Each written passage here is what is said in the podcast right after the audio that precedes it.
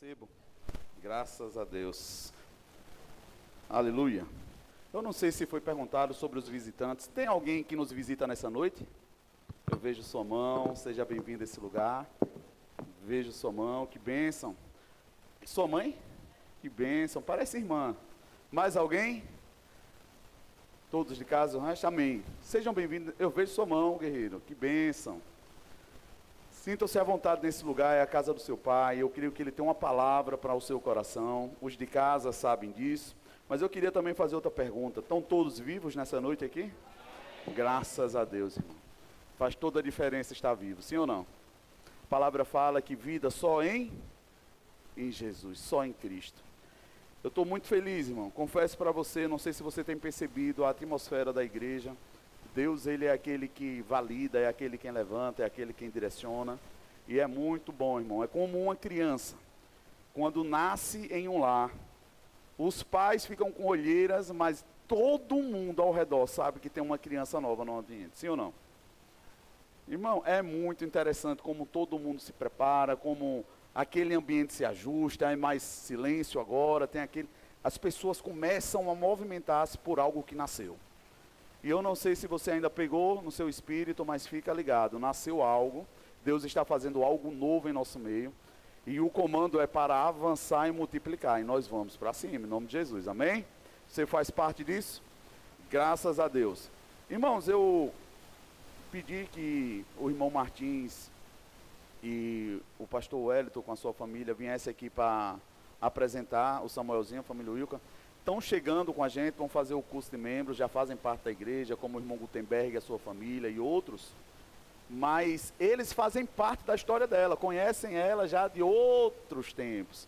Então eu quis dar essa honra, porque Deus ele faz isso, ele trilha caminhos e depois encontra todo mundo no lugar. Então já tiveram a oportunidade de estarem juntos em outras igrejas e estão hoje juntos aqui e eu creio que daqui para o céu. Amém, irmã? Criar raízes e frutificar em nome de Jesus. Irmão, o tema da ministração de hoje é cuidado para cuidar. O Senhor tem colocado isso no meu coração muito forte esses dias. Tem muitas pessoas se colocando à disposição para cuidar, mas que não foram cuidados.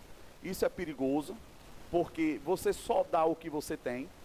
Ainda que as pessoas acreditem que o conhecimento ele é importante e é no quesito espiritual, mas a vida da pessoa é quem respalda o conhecimento que ela prega. Não adianta a pessoa no reino espiritual ter conhecimento e não ter vida para sustentar o conhecimento. Ele vai ser fadado ao fracasso. Um breve exemplo disso é quando a gente fala sobre os filhos de Cefas. Eles estavam maravilhados com o que Jesus tinha deixado de legado para os discípulos fazerem. Paulo estava acabando com a banca do diabo onde ele chegava. Tudo era colocado em ordem, o poder de Deus estava em evidência e ele ficou maravilhado com aquilo. Qual o detalhe, o X da questão? Ele sabia quem era Jesus e sabia quem era Paulo. Ele sabia claramente quem era. Mas ele era um judeu que não era convertido ao cristianismo, fazia isso de modo obscuro, ou seja, às escondidas, era de uma ilegalidade tamanha uma pessoa ser judeu, professar a lei que eles professavam, mas não se render ao cristianismo e estar pregando em nome de Jesus. Aquilo dali era ilegítimo. Ele precisava se render ao senhorio de Jesus, converter a sua vida para poder pregar aquilo que estava falando. E ele chega diante de um endemoniado e diz: Em nome de Jesus a quem Paulo prega, eu dou uma ordem a você, saia dele. E o demônio na boca do endemoniado fala: Sei quem é Jesus, sei quem é Paulo, mas você é quem mesmo? E aqui fica esse alerta, para a gente entender que, ainda que eu não dê toda a ênfase que eu queira dar, ou eu não tenha todo o conhecimento que eu acho que preciso ter, o reino espiritual é legal, é legítimo e é real. Ele funciona. Funciona e funciona bem, bem ajustado. Inclusive, Satanás, apesar de fazer o estrago que ele faz, ele só faz a quem dá legalidade. Mas com o senhorio de Deus, ele anda de gatinho ele tem limites para andar, ele tem que saber o que fazer, ele não faz o que quer, a hora que quer, onde ele quer. Vocês estão comigo? Então, essa legalidade, essa legitimidade, tem uma frase que rodou muito tempo aí, principalmente no meio da libertação. Se você não cura das suas feridas, você vai sangrar em cima das pessoas que você ousa querer curar. É necessário primeiro você curar-se. É sadio. É a mesma coisa de que você imaginar você ir para um médico que o um médico está doente. Ele está dizendo, toma esse remédio que cura, mas ele está doente daquilo. É a mesma coisa que você procurar em um lugar uma ajuda, uma pessoa está te dando a direção, porém ela não está vivendo aquilo. E você fica naquela insegurança. Eu não sei quantos ouviram o testemunho do irmão Joedson aqui. Irmão, é tremendo ouvir um negócio desse. Mas sejam verdadeiros comigo. Só os verdadeiros. É meio estranho, sim ou não, de acreditar. Parece que é negócio de filme. Foi programado isso. Sim ou não? Quem pensou assim, levanta a mão. É, eu sei. Isso não tem problema de você pensar isso. Porque é loucura. Mas para os que creem é o poder de Deus. A Bíblia fala que para os que creem, as manifestações, as loucuras, isso aí que o mundo diz, isso só pode ser loucura. Mas para os que creem é a manifestação do poder de Deus. Funciona. Eu tive a experiência de estar conversando e lembrei da minha história de novo convertido. Quando você vai para um lugar, irmão, quando eu estava na Bahia, isso acontecia o tempo todo. Eu chegava em um lugar, eu já falei isso aqui, levantava um profeta e dizia, Deus está falando isso, isso, isso, para você olhar para a cara dele. Eu disse, meu Deus do céu. Às vezes eu estava em casa, saindo para o culto, colocando Deus na parede, dizendo assim, Senhor, ou o Senhor fala comigo, ou esse negócio vai desandar. Ah, não estou conseguindo entender o que o Senhor está querendo falar comigo. Novo convertido é ousado, irmão. Mas glória a Deus por essa ousadia, que Deus ama essa ousadia de um filho que quer resposta. Resposta. Irmão, se você busca essa resposta, Deus vai te dar. Seja muito fundo no que você precisa entender. Não seja superficial e eu enquadrava, irmão.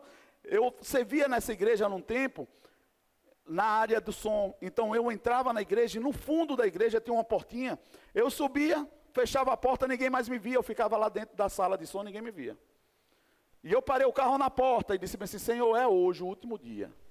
Ou o Senhor fala comigo, ou esse negócio não quero mais não. Mesmo lembrando de tudo que ele já tinha feito na minha história, quando ele me resgatou das trevas. E quando ele me resgatou, ele já fez muita coisa, eu não deveria nem questionar, mas eu estava questionando. E quando eu entrei, se eu ficasse em pé, eu via toda a nave da igreja. Eu cheguei tão chateado que eu fechei a porta e sentei, fiquei na cadeira. Ninguém me via. Irmão, na hora que eu soltei os microfones, eu sentei. Eu só escutei o pastor dizendo bem assim: Oi? Aí eu levantei. Quando eu vi, tinha uma irmã, que era profeta, chegou lá do lado dela. E não é de costume, nessa denominação, o culto ser interferido. Segue de uma forma assim, irmão, muito organizadazinha. Mas o pastor nesse dia parou e disse assim, irmão, antes de começar a palavra, Deus tem uma palavra na boca da profeta para alguém que entrou aqui hoje. E até aí minha cabeça estava confusa, porque eu estava focado no som ali para ver o que, é que eu ia fazer. Quando ela disse assim, entrou alguém hoje aqui, que disse, Deus, hoje é o último dia que eu te dou. Irmão, eu não sabia se eu tinha mais perna, se eu estava sentado, se eu estava voando. A graça de Deus me tomou de uma forma tão poderosa. Mas Deus manda te dizer que Ele não só ouviu, não só te viu, mas Ele está dizendo que não é só o primeiro dia, não. Agora Ele quer te abraçar nessa noite, para mostrar que Ele está com você. Vem aqui na frente. Irmão, entre você querer que Deus fale com você e você se expor, não estava no pacote. Mas você concorda que Jesus, ele poderia ter feito todo o propósito de Deus sem se expor na cruz? Mas era necessário a cruz. Irmão, eu quero começar a te dar essa chave. Se Deus falar com você, não espera para depois. Vem. Se expõe. É essa exposição, irmão, que vira a chave da sua vida.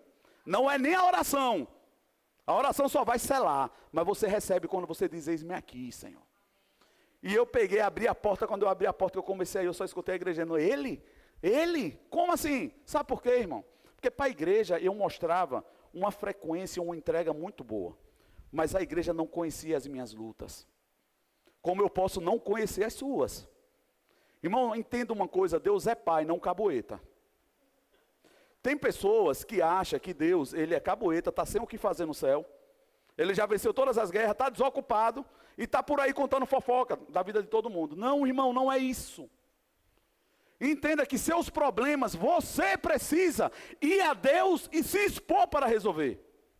Não espera que Deus revele a alguém que você está passando por algo para que vá acontecer. É perigoso.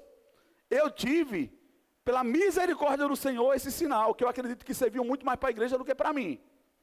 Porque as pessoas me viam como alguém muito exemplar no que fazia. Mas eu tinha minhas guerras. Eu chegava na igreja, cumpria tudo que eu precisava cumprir, saía dali com o meu gigante querendo me matar. Quantos já passaram por isso? Ou estão passando? Irmão, não se sinta só nessa guerra, não. Agora você só vence esse gigante que está te atormentando nas trevas ou no oculto, trazendo ele para a luz. Na luz, Satanás não tem poder. Vocês estão comigo, irmão? Então, quando eu me expus, Rapaz, eu não tinha mais como negociar, porque eu lembrei que Deus me salvou, mesmo sem eu merecer. Todo o milagre que Ele fez quando eu me rendi a Ele, e ali Ele estava me dizendo mais uma vez: Eu não tenho mais nada para te dizer, eu só quero te dar um abraço, para mostrar que eu estou com você. Às vezes nós estamos querendo algo mais, e o que você precisa é só lembrar de quem você é. Olha onde você estava e olha você estando hoje. Olha para o seu irmão e diga: problema se resolve. Mas destino se escolhe. Você escolhe o destino no meio do caminho, vamos resolvendo o problema, irmão. E eu acredito que nós fomos convidados pelo Senhor para resolver problema mesmo. Porque o que mais nós temos é problema e está aparecendo cada vez mais. Aí o povo vem negar e diz assim: não tem um problema não, lancei aos pés de Jesus. Mentira, irmão. Mentira. Passa a noite tomando remédio para dormir, porque não consegue dormir, ou quando dorme. Ô pastor, mas a Bíblia não manda lançar ansiedade, manda lançar ansiedade sim.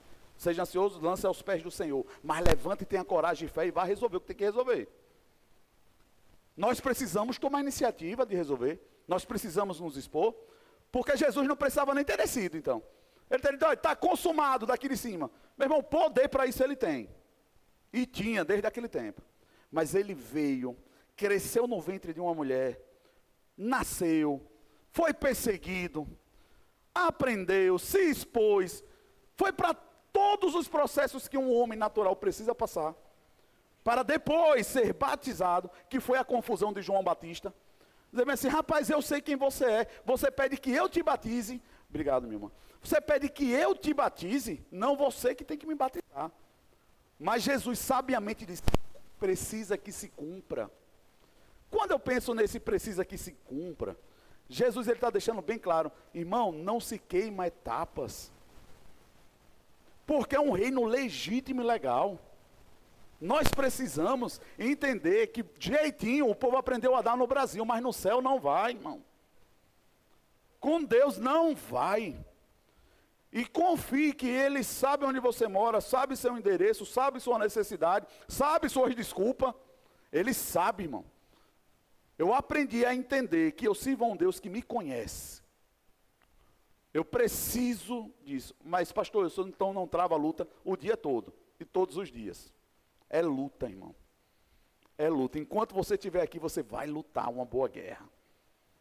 Eu tive ontem uma oportunidade com sair com o irmão Mateus, a gente foi. Eu nem sabia que ia ter a oportunidade de conversar com uma pessoa que há um tempo atrás não tinha entendido algo. E eu tive a oportunidade de lembrar para ele. Eu disse assim, lembra um dia que eu te falei que casamento era guerra? Aí ele, uhum. Eu disse, era sobre isso que eu estava te falando. Quantos acham que casamento é uma guerra? Levanta a mão. Pode levantar, se você não sabia, fique sabendo que é, meu irmão. É uma bênção, não confunda as coisas. Mas é uma guerra que você trava com você mesmo. Você tem que travar um padrão de santidade que agrade ao Senhor no seu relacionamento. E isso vai te desafiar. É uma guerra. Aí o cara vai me dizer, não, meu casamento é uma bênção, eu se glória a Deus, mas um dia você aprende o que eu estou te falando. Lembra? Aprendeu. Aprendeu. Porque é uma guerra, irmão. Quem é cristão que está nesse mundo e não está travando uma batalha, reveja se você é crente. Reveja se você está em Cristo mesmo, irmão. Porque é uma guerra.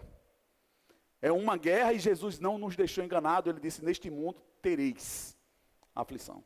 Mas tenha bom ânimo. Agora entenda que ele está dizendo tenha bom ânimo, ele não está dizendo que você não vai ter. Ele está dizendo vai ter, mas você não precisa se desesperar. Tenha bom ânimo, porque você está no time de quem já ganhou do mundo. Você vai passar por isso. Agora vai ter. Agora as guerras. É por causa do mundo ou por causa das minhas limitações? Me ajude aí, gente. Rapaz, você só tem desafio porque você está em deficiência. As lutas que você trava não são as pessoas, é você. Porque Jesus não tinha problema com ninguém? Porque ele estava resolvido nele mesmo. Quando você estiver resolvido em você mesmo, os outros podem falar o que for, irmão. Não comunica mais com você. Por que, que quando algo acontece você fica incomodado? Porque é você que precisa ser sarado daquilo.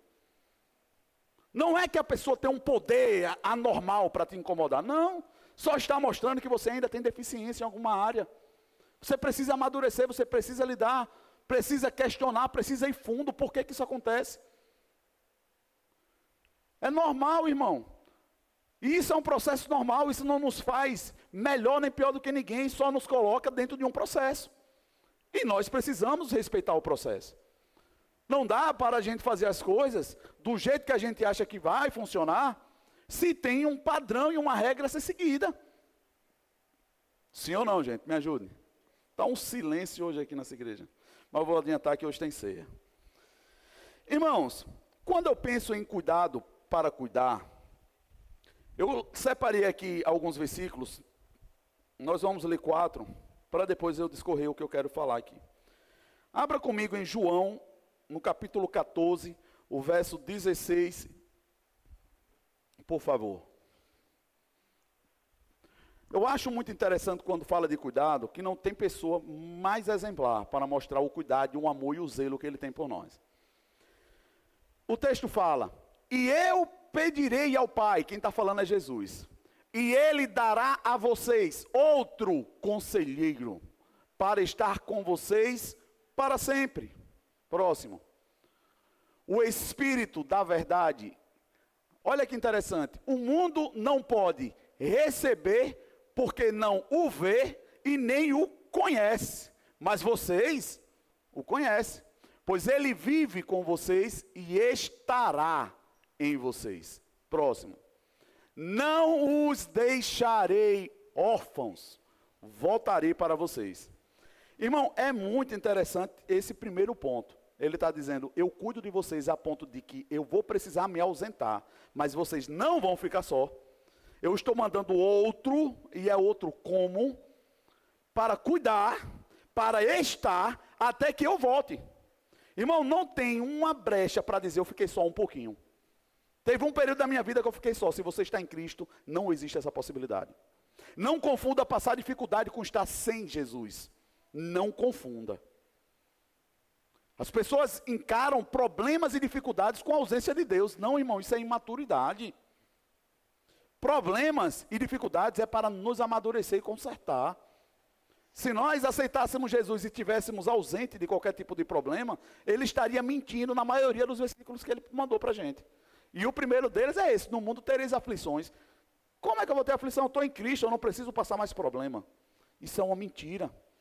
E eu costumo dizer, se você não sabia, até o nosso irmão que aceitou Jesus, meu irmão, é quando você aceita Jesus que a luz acende, aí, aí você vai ver que tem problema para resolver. Enquanto você está no escuro, você nem sabe. E foi por isso que eu fiquei logo confuso quando eu me converti, por causa disso. Chegaram para mim, aceite Jesus, eu caminhei, ele me convenceu, eu me entreguei. Irmão, depois disso, problema apareceu de caminhão. Foi tanto problema que eu pensei, eu quero desconverter. Tem como?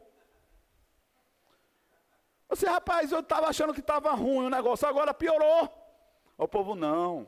Agora você está vendo o que estava te acometendo. Hoje você conhece, seus olhos veem. Você viu que o texto fala que o Espírito da verdade, quem está no mundo não vê, mas quem está em Cristo vê. Você passa a enxergar. Então é uma mentira de Satanás dizer assim: está vendo a coisa desandou. Não, agora você está enxergando. Quando você enxerga, você pode consertar. Não fuja do que você está vendo, conserte. Esse é o primeiro ponto. Ele está dizendo que não nos deixa só. Eu queria ler Gênesis, no capítulo 2, o verso 18 também. Eu acho muito interessante isso cuidados e detalhes que ele vai nos mostrando na caminhada. Gênesis 2, verso 18. Então o Senhor Deus declarou. Quem declarou? Deus. Não é bom que o homem esteja só. Farei para ele alguém que o auxilie e lhe corresponda. Irmão, é bem interessante e é fato que esse texto está falando de uma mulher, está falando de uma unidade, de um selo de um casamento. Mas quando Deus declara, Ele está declarando que a solidão é perigosa. Ele está dizendo, não é bom que ninguém ande só. E eu posso tirar desse contexto algo para te falar. Irmão, você precisa ter pessoas que te auxiliem. Você não foi chamado para caminhar sozinho. Ninguém foi. Nós vamos ver outro texto que vai respaldar isso. Mas não se isola. Se o contexto da igreja é falar de um corpo, qualquer membro, como é que eu posso dizer? Solto desse corpo, isolado, vai apodrecer, vai morrer. Necrosa. Nós fomos chamados para estar inserido. E quando eu falo estar inserido, não é só se sentir participante, é ser participante. Você precisa ter uma pessoa que te auxilie, que caminhe junto. Olha para o seu lado, busca ver quem é que pode ser essa pessoa. Não achou ninguém? Estamos por aqui, irmão. A gente passa chuva junto, a gente se alegra junto, chora junto também. Mas isso é a vida. É romper com as nossas limitações, com as nossas carências, medos, traumas, dificuldades. Como vamos fazer isso sozinho? Se nós fôssemos conseguir sozinho, não precisava de Jesus. Se você não precisa de Jesus, não precisa de ninguém. Agora a pergunta é: você tem conseguido vencer? Eu confesso para você, irmão, tem problema que resolve só você sentando e abrindo a boca para falar para alguém. E esse é um dos lemas-chave que eu admiro no ministério do aconselhamento. Quando a boca fala, o corpo sara. Quando a boca cala, o corpo fala. Sabe o que é que isso significa? Se você tiver coragem de abrir a boca, doenças do seu corpo podem ser saradas. Agora, se você calar a boca, pode somatizar. Tem doenças que simplesmente são pelo fato de você não confessar o que precisa ser confessado. De você não conversar o que precisa ser conversado. O corpo fala, começa a somatizar. Vem doença. Isso aí é assunto para outros cultos. Leia comigo agora em Lucas capítulo 10 o verso primeiro, vamos ler o 1 e o 2, respaldando mais uma vez Gênesis.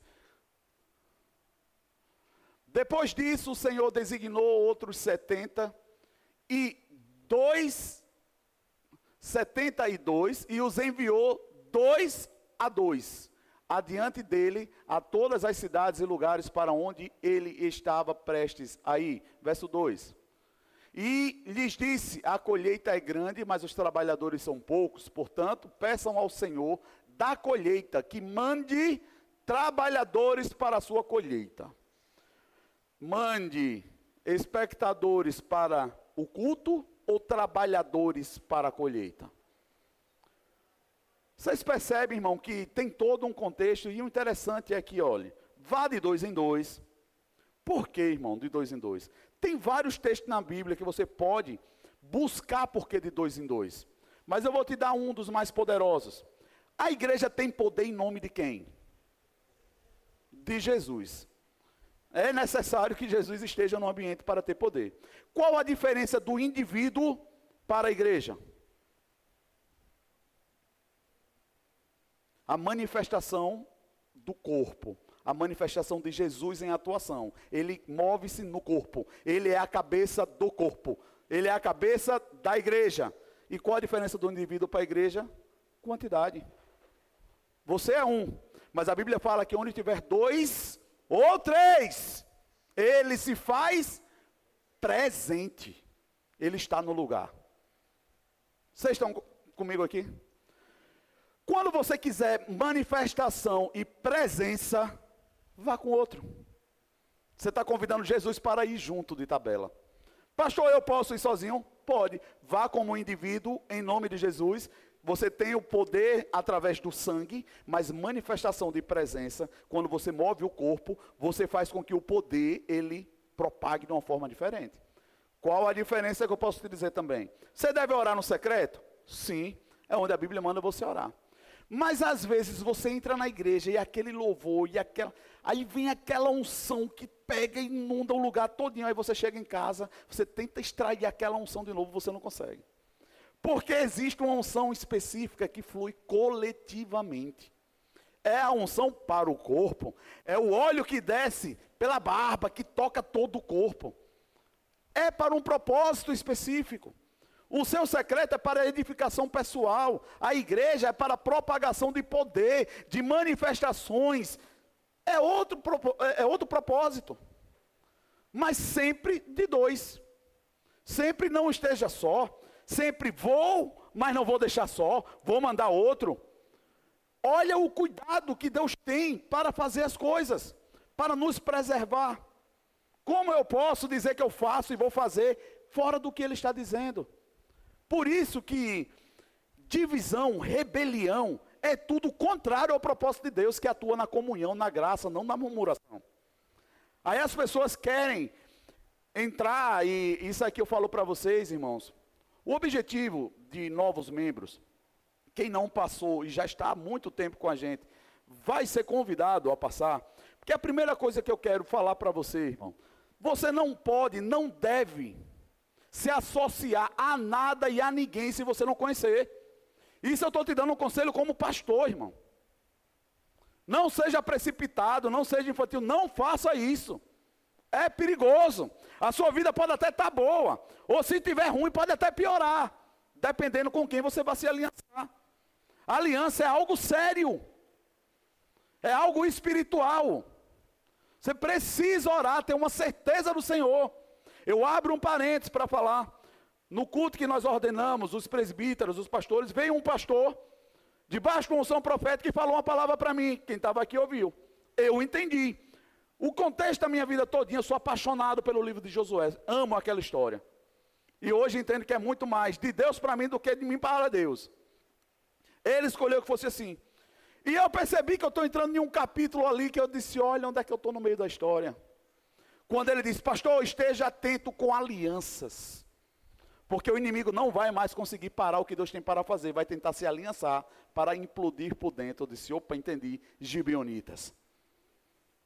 A atitude dos gibeonitas era os que estavam na fila, seria um povo aniquilado, porque Josué vinha em nome do Senhor, acabando com todos os inimigos de Deus, e eles seriam próximos. O que foi que eles fizeram? Se anteciparam.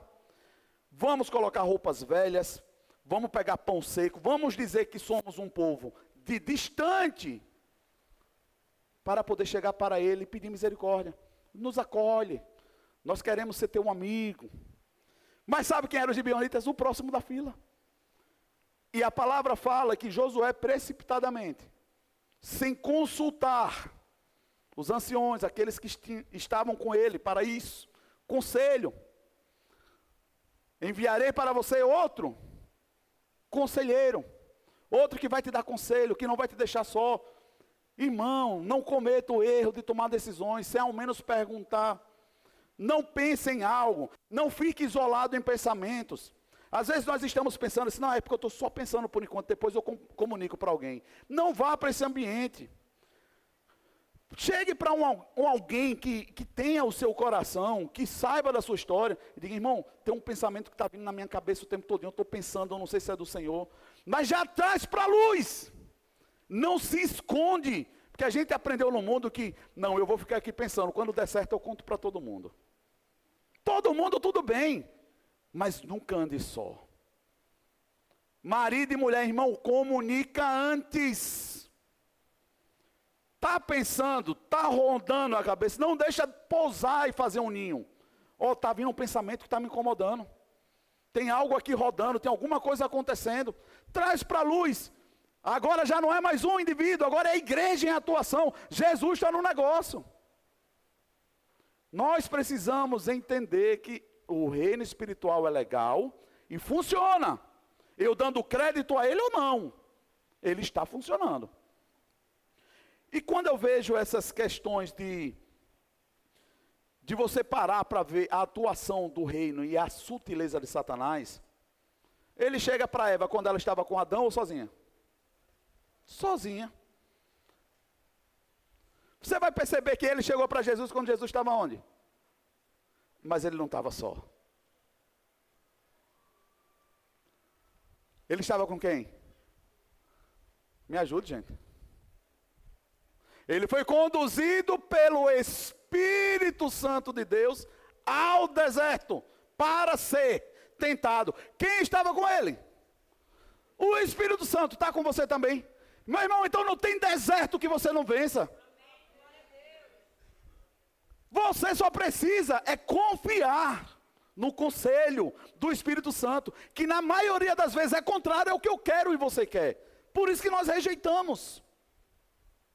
Nós não pomos à prova a possibilidade de que aquilo é do Senhor. Por quê? Porque vai me desconfortar. Não tem nada a ver com o que eu gosto, talvez isso não seja do Senhor. Talvez esse seja o caminho. Só pelo fato de você não gostar. Porque normalmente, irmão, o Espírito de Deus nos convida a caminhar por um lugar que eu não quero. Porque se eu quisesse, não tivesse impedimento, eu já andava sem ele. Ele vai nos levar para um caminho contrário. Sabe por que é contrário? Porque nós estávamos mortos andando no caminho de morte. Nós estamos vivos. Quem conhece o caminho da vida é o Espírito de Deus. Eu não conheço, irmão, eu preciso dele. Eu preciso dele para acertar, eu dependo dele. E mesmo assim eu travo minhas guerras. É que nem um louvor que cantamos. Como é que nós travamos a nossa guerra?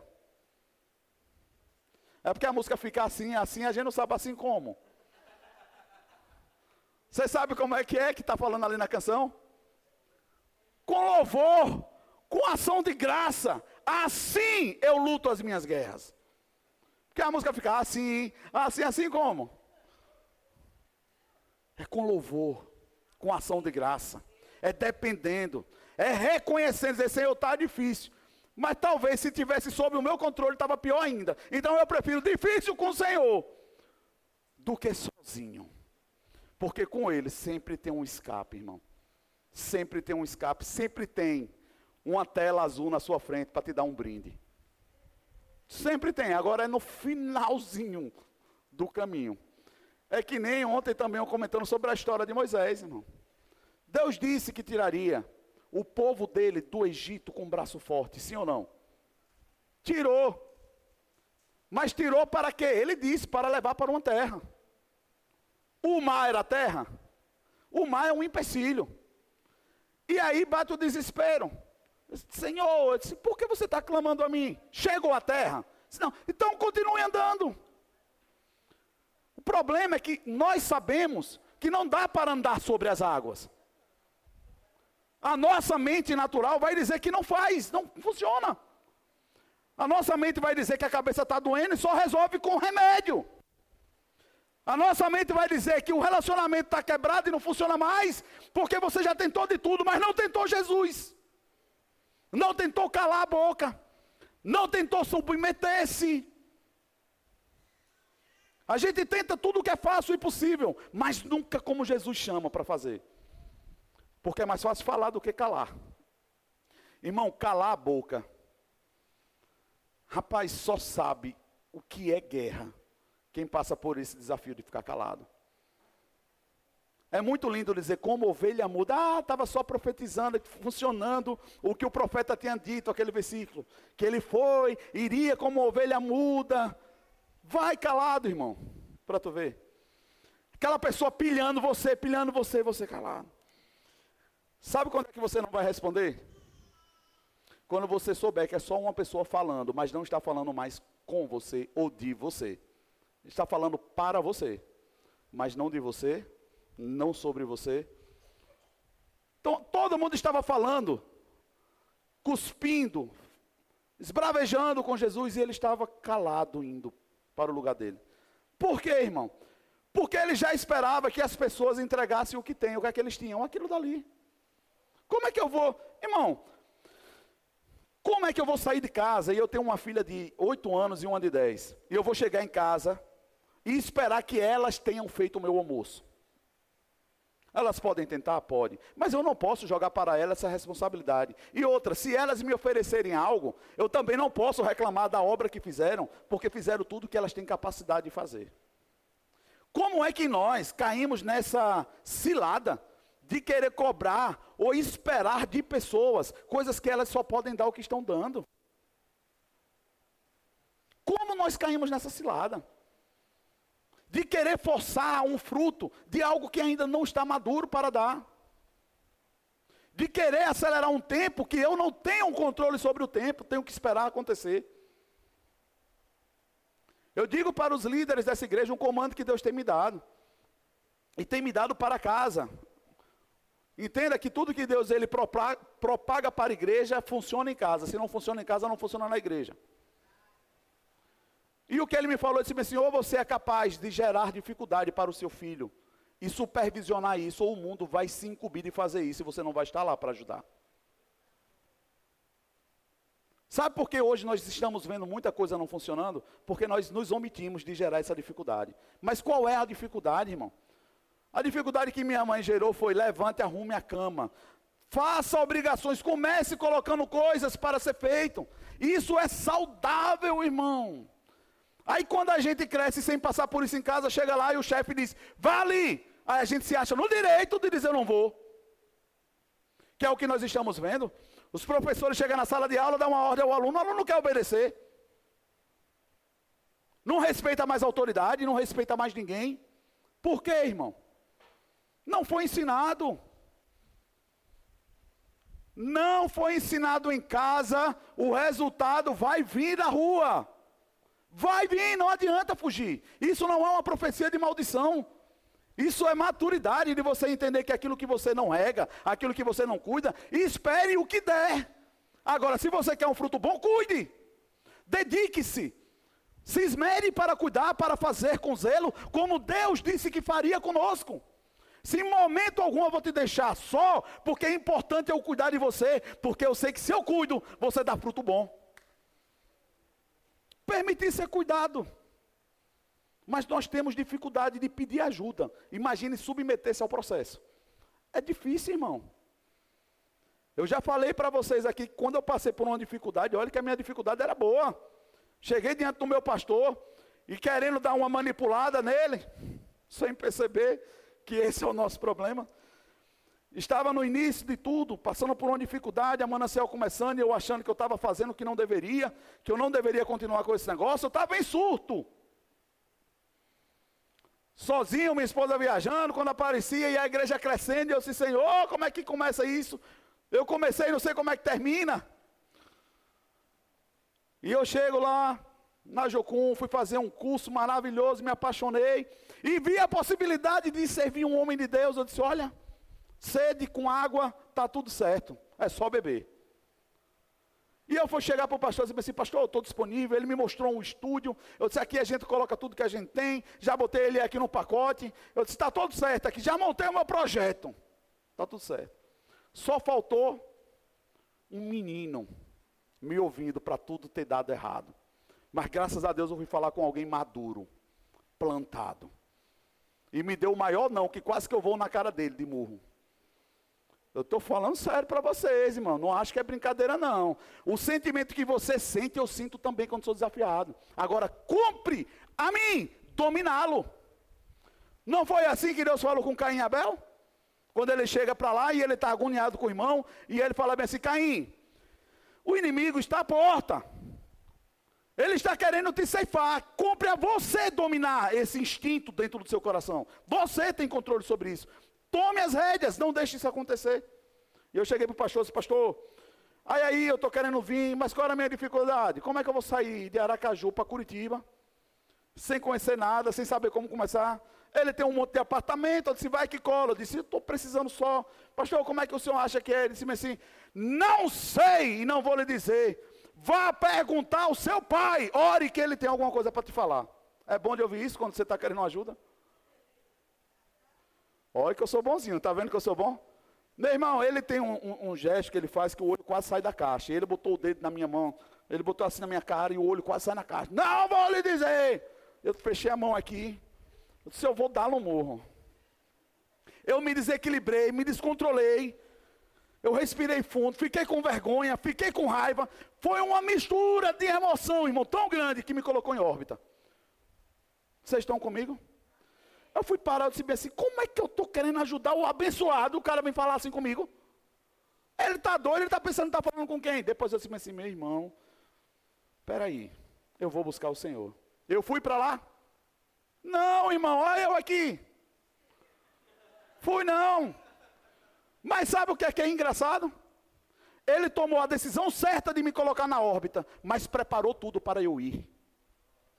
Quando eu chego lá desavisado para gravar outro curso, aí chega uma das líderes que está até na África, Rogério, assim, assim, pastorzão, você não. Eu pensei que você estava vindo para cá. Eu disse bem assim, eu, o Cote não ajudou, não, ele não facilitou. Eu até quis.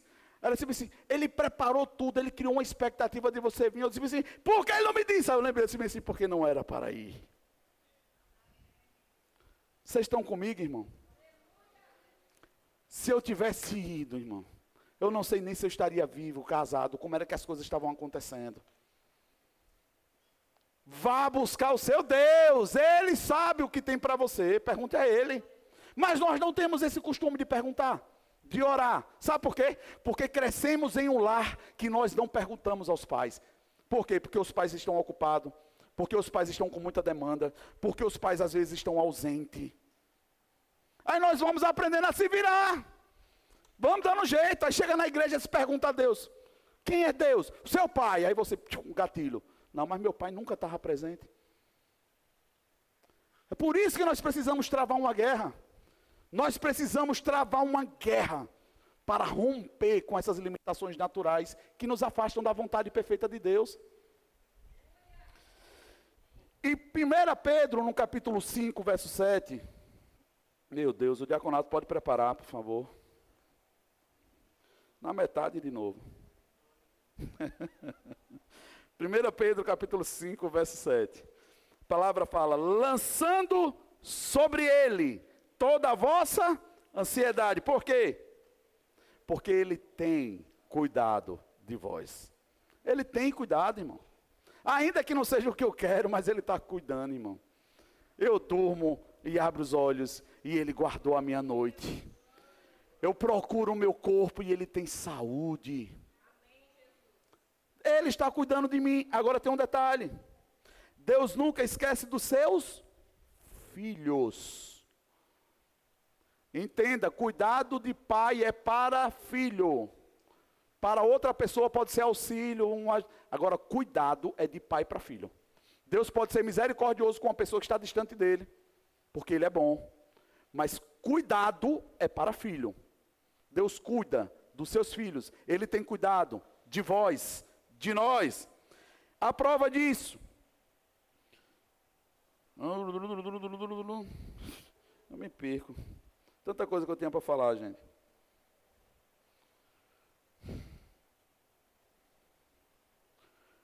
Eu vou finalizar te enfatizando que para você ter essa busca e entendimento de filho, só vou ler dois textos, o louvor pode subir, o diaconato preparar. Ele não esquece dos seus filhos, irmão, porque o objetivo do pai é cuidar do filho. Ele precisa cuidar. Ele precisa dar o que só um pai tem para dar. Está ali Samuel, como Miguel, acho que só os dois de colo. Irmão, essa nutrição que a mãe escolhe dar é algo que precisa ser muito bem preparado, observado, senão causa um efeito contrário ao que ela espera. Eu posso dar uma comida para uma criança e fazer mal, mas dizer, mas eu estava querendo alimentar. Mas até para alimentar você precisa ter conhecimento de quem você está alimentando, se vai suportar, se está em ponto correto de viver aquilo. Não é porque eu estou com vontade de dar comida, a pessoa está com fome, eu dou o que eu quero. Não é assim. Por isso que Paulo chega e diz assim, rapaz, era para vocês estarem comendo comida sólida, eu volto para vocês, eu tenho que voltar da leite. Você sabe por que isso? Dá, uma, dá um feijão para Samuel no tamanho que ele está. O organismo dele não está preparado para digerir. Você pode matar uma pessoa querendo alimentá-la. Você pode colocar um processo que aparentemente é normal e natural para ser trágico se você não for maduro. Até para cuidar, você precisa ter cuidado, você precisa ter sido cuidado. Por isso que Jesus gastou o tempo que foi com 12. Porque ele não tinha necessidade, não é que ele não tinha poder, é necessidade de cuidar de todos, irmão. Se você é aquele que atira para tudo que é lado e quer cuidar de tudo, você não está cuidando de ninguém. De ninguém. Acredite no que eu estou te falando. Você pode estar dando chaves, você pode estar dando coisas boas, um pouquinho. Cuidado é exclusivo. Cuidado é para perto, é um chamado para estar junto, é um chamado para dizer você não está só, estou com você quando você precisar. É assim que ele nos ensina. Não adianta você estar tá cuidando de uma pessoa se você fala com ela uma vez ou outra na vida, não. Você está disponível. Qual é a palavra que eu mais falo para vocês o tempo todo? Gente, eu estou disponível. Se precisar de mim, eu estou disponível. Eu não tenho como fazer tudo em todo lugar, então eu preciso que você tenha misericórdia da minha vida e entenda que eu sou limitado. Deus não, o Espírito Santo não. Mas se você ajudar o processo e me procurar, você não fica sem cuidado. Mas não espere, distante, sozinho, isolado, que eu vá descobrir, irmão. Não vai funcionar. Nem Jesus se preocupou com isso. Agora, depois que a gente forma líderes, e a gente cuida de líderes, ele preparou 12, de 12 foi para 70, de 70, meu irmão. Até hoje está gerando. Mas ajude o processo. Não se isole. Está com problema, faz o que a Bíblia diz. Pede ajuda. Busca os diáconos. Pede oração. Mas não joga para a pessoa a responsabilidade que ela não vai ser cobrada por Deus. Aí as pessoas pegam texto fora de contexto e vai dizer, mas está assim na Bíblia. Conhece esse contexto? Então não usa isso como desculpa. Porque Deus não vai cobrar. Aí as pessoas, quando tentam fazer isso comigo, eu aprendi a fazer com o pastor. Eu simplesmente, irmão, não recebo. Porque não está comunicando isso para mim, não tem ferido em mim para ficar dolorido com o que a pessoa está me dizendo. Ah, você está me deixando sozinho, a sua irmã. Está na sua cabeça isso. Não estou te deixando sozinho, não. Você está caminhando só. Você está escolhendo caminhar só. Vocês estão comigo, irmão? E isso também serve para casais, isso também serve para filhos. Irmão, se seu filho está amadurecendo, dá a ele dificuldades que um homem precisa ou uma mulher precisa. Não cometa esse erro, vai custar caro. Vai custar caro. O mundo não brinca, irmão. Não brinca. Satanás não está aí para brincar. Nós, como bons pais, precisamos ensinar e preparar para supervisioná-lo, olhando, dizendo: Eu estou com você, eu estou com você. Quantos anos Jesus passou com seus discípulos? Três. Depois ele disse: Agora vão. Eles ficaram lutando. E, e você vai para onde? Disse: Vai, eu não vou deixar só. Vai, faz o que eu te ensinei a fazer. Tiveram dificuldade, sim ou não? Mas o Espírito da verdade estava lá. E foram vencendo. E foram mudando. Foram transformando. É assim todo o processo. Tudo que nasce perfeito e grande da noite para o dia, corra. É monstro isso. Só monstro desenho animado, que da noite para o dia, bum, cresceu. Tudo que é natural e que vem de Deus tem um processo. As coisas vão crescendo aos poucos. E o último texto, que está. Eu tenho certeza que eu coloquei ele aqui. Em Mateus capítulo 6, o verso 33. Busca em primeiro lugar o reino. Busca em primeiro lugar o reino. Por que, que ele pede isso? Porque ele quer cuidar de você. A nossa dificuldade está em buscar primeiro Deus. Que ele fala: se você buscar em primeiro lugar a mim, eu vou acrescentar as demais coisas. Ele não está dizendo, vá você e conquiste sozinho. Não, vem a mim, me busque. Eu te digo como faz, porque eu quero acrescentar, eu quero estar, ou melhor, eu estou com você. O problema é que nós levamos uma vida como se ele não estivesse fazendo parte da nossa história. Aí quando nós lembramos, nós buscamos. Aí nós somos socorridos, mas nunca acrescentados. Jesus, estou naufragando ele. Estende a mão. Aí você começa uma caminhada de novo. Aí na hora que é para buscar, para ser acrescentado, você não busca faz do jeito que quer de novo. Aí precisa da misericórdia de novo. Aí começa a caminhar de novo, precisa da misericórdia. Nunca chega no nível de ser acrescentado. Porque não busca em primeiro o reino, busca no desespero, não em primeiro. Até parece, mas não é a mesma coisa. Vocês estão comigo, irmão? O desejo do meu coração é que você receba essa palavra entendendo que quanto maior for o nível de atuação que Deus tem para a sua vida, maior vai ser a exigência da obediência. Se você for uma pessoa, irmão, que Deus tem algo grande para fazer na sua vida, Ele vai precisar que você entre em um nível de obediência muito profundo. Quem conhece o profeta Isaías? Fez muito poder, sim ou não? Ele foi enterrado. Não, aquele homem ali não pegou terra nos olhos. Saiu daqui. O Senhor tirou ele da terra. O nível de obediência que aquele homem foi. Agora ele passou por coisas que ninguém tinha passado e talvez não gostaria. Quando Deus manda ele ir para o ribeiro, porque ele fez uma uma declaração de fé, dizendo: Acabe, a partir de hoje não chove mais em Israel.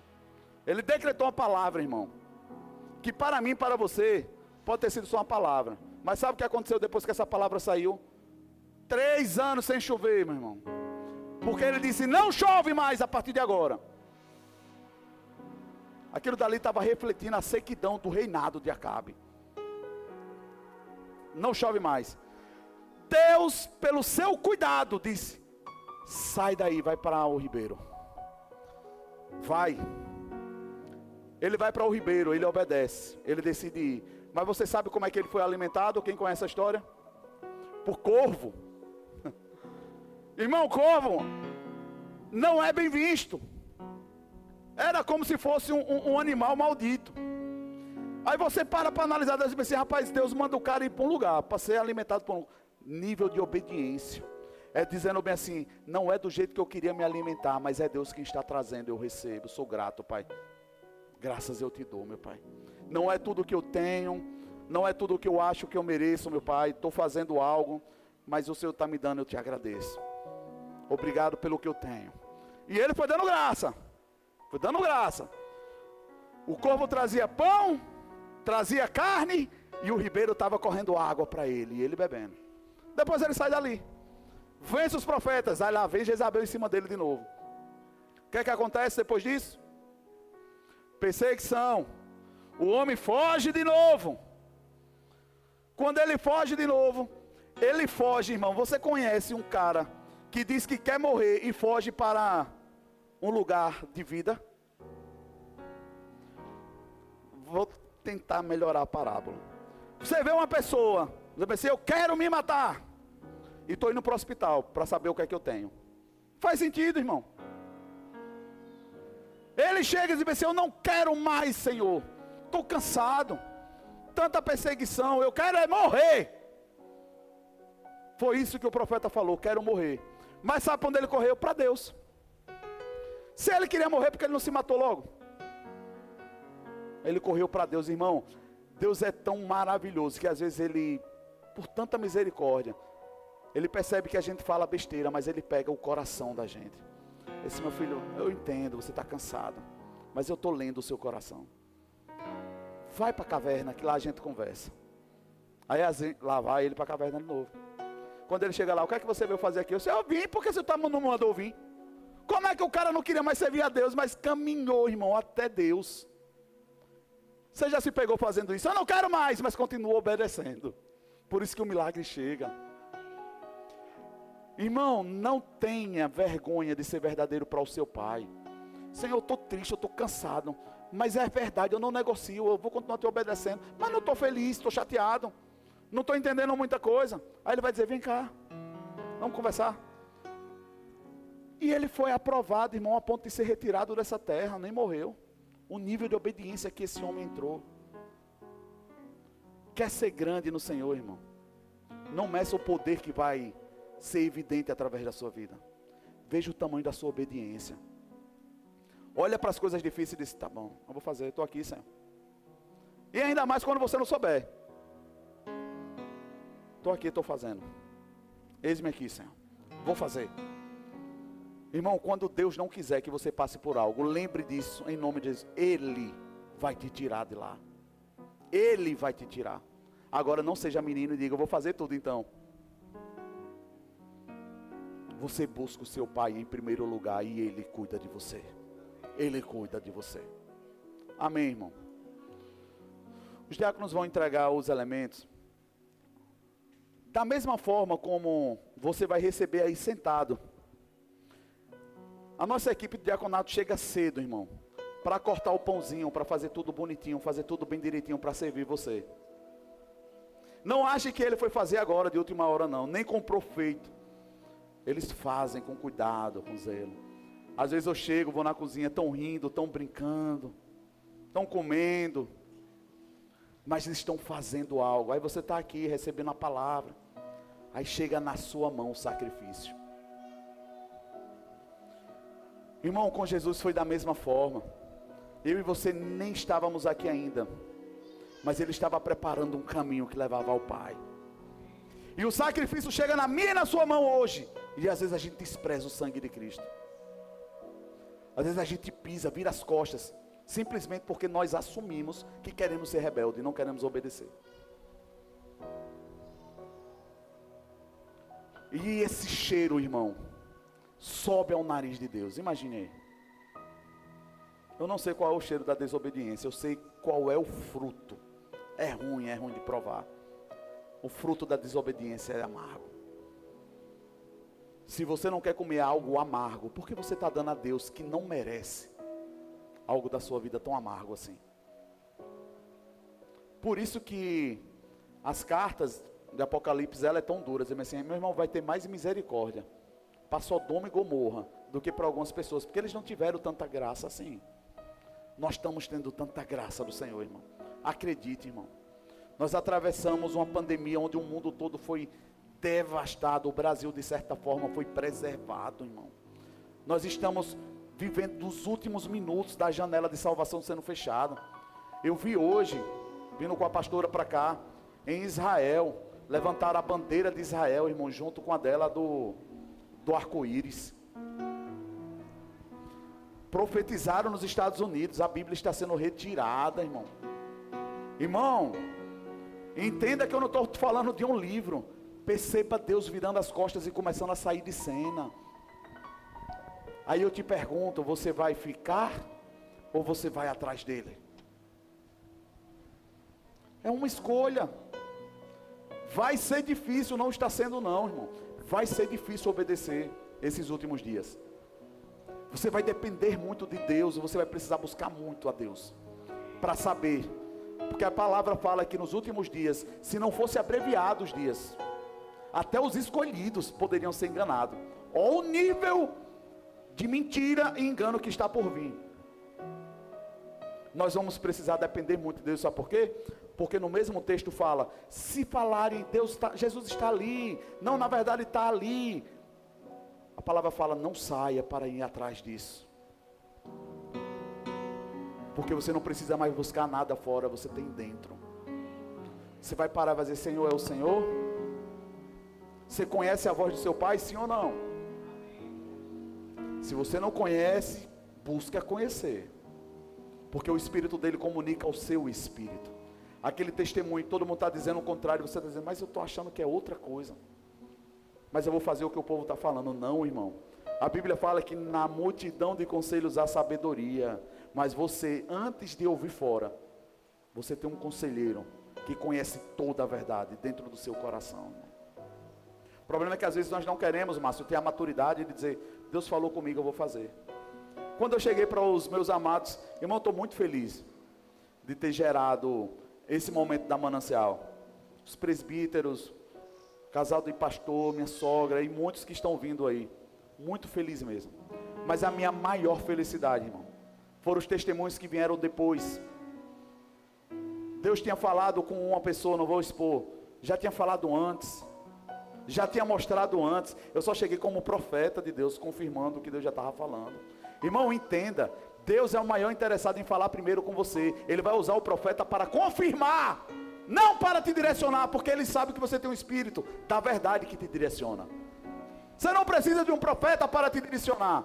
Você precisa do profeta para confirmar o que Deus falou para você. Por isso que você pode julgar a profecia, não o profeta.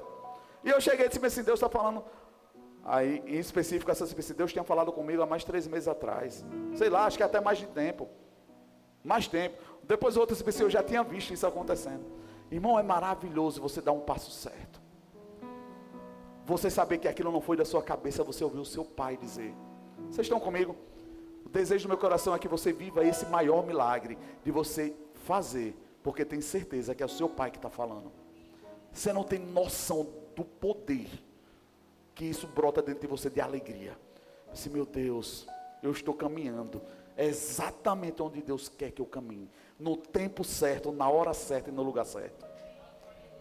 Acredito no que eu estou te falando. Não tem prazer maior. Não tem. Amém. Vou convidar a pastora aqui. Para nós mesmos. Eu queria que subisse aqui. O Joedson, Bianca. Os presbíteros, Verônica, Emerson, o Wellington, pastor Wellington, pastora Eva, por favor. Gente, outra coisa. Enquanto eles sobem, eu não posso me esquecer disso. Desde o início da manancial, muitas pessoas chegavam para mim e nos viam mais novos. Eu estou até deixando a barba agora para ver se fica branca. E perguntavam, pastor, como é que eu tenho que chamar o Senhor? De Senhor, de você, de todas. Mas você não tem problema, irmão. Chama como você quiser. Só não desonra a unção. Porque o nome você resolve comigo, a unção você resolve com Deus. Então, assim, eu não tenho como negociar essa questão, mas fique à vontade. E as pessoas por si só vão localizando. Mas é um pedido que eu faço para vocês tudo aquilo que nós liberamos e ordenamos, irmão, vai com a nossa assinatura e vai com a nossa bênção. Ônus e bônus estamos dentro do mesmo pacote. Mas é necessário que nós passemos a reconhecer as pessoas pela posição que elas estão. Porque ordem, as coisas estão começando a crescer. Você já pensou se nós estávamos, dona Sara, por favor, pastora Sara, nós estávamos vivendo um período que só tinha um pastor. Então qualquer problema que dissesse, ah, mas foi o pastor que disse. Quem era o pastor? Eu, claro. Mas tu já pensou agora, você assim, mas foi um pastor que me disse. Quem? Quem foi? Aí agora o negócio começa a ficar confuso, sim ou não? Não, mas foi um presbítero da igreja. Quem? Então, questão de ordem é necessário. Você acha que Deus deixou ordem estabelecida, sim ou não? Sim, irmão. É de Deus. Onde tem bagunça, Satanás domina. Onde tem ordem, o Espírito da luz brilha.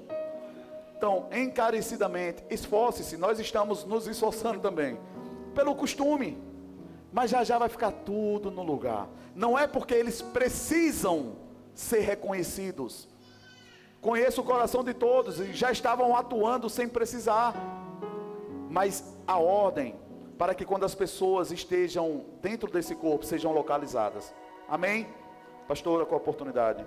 Susan.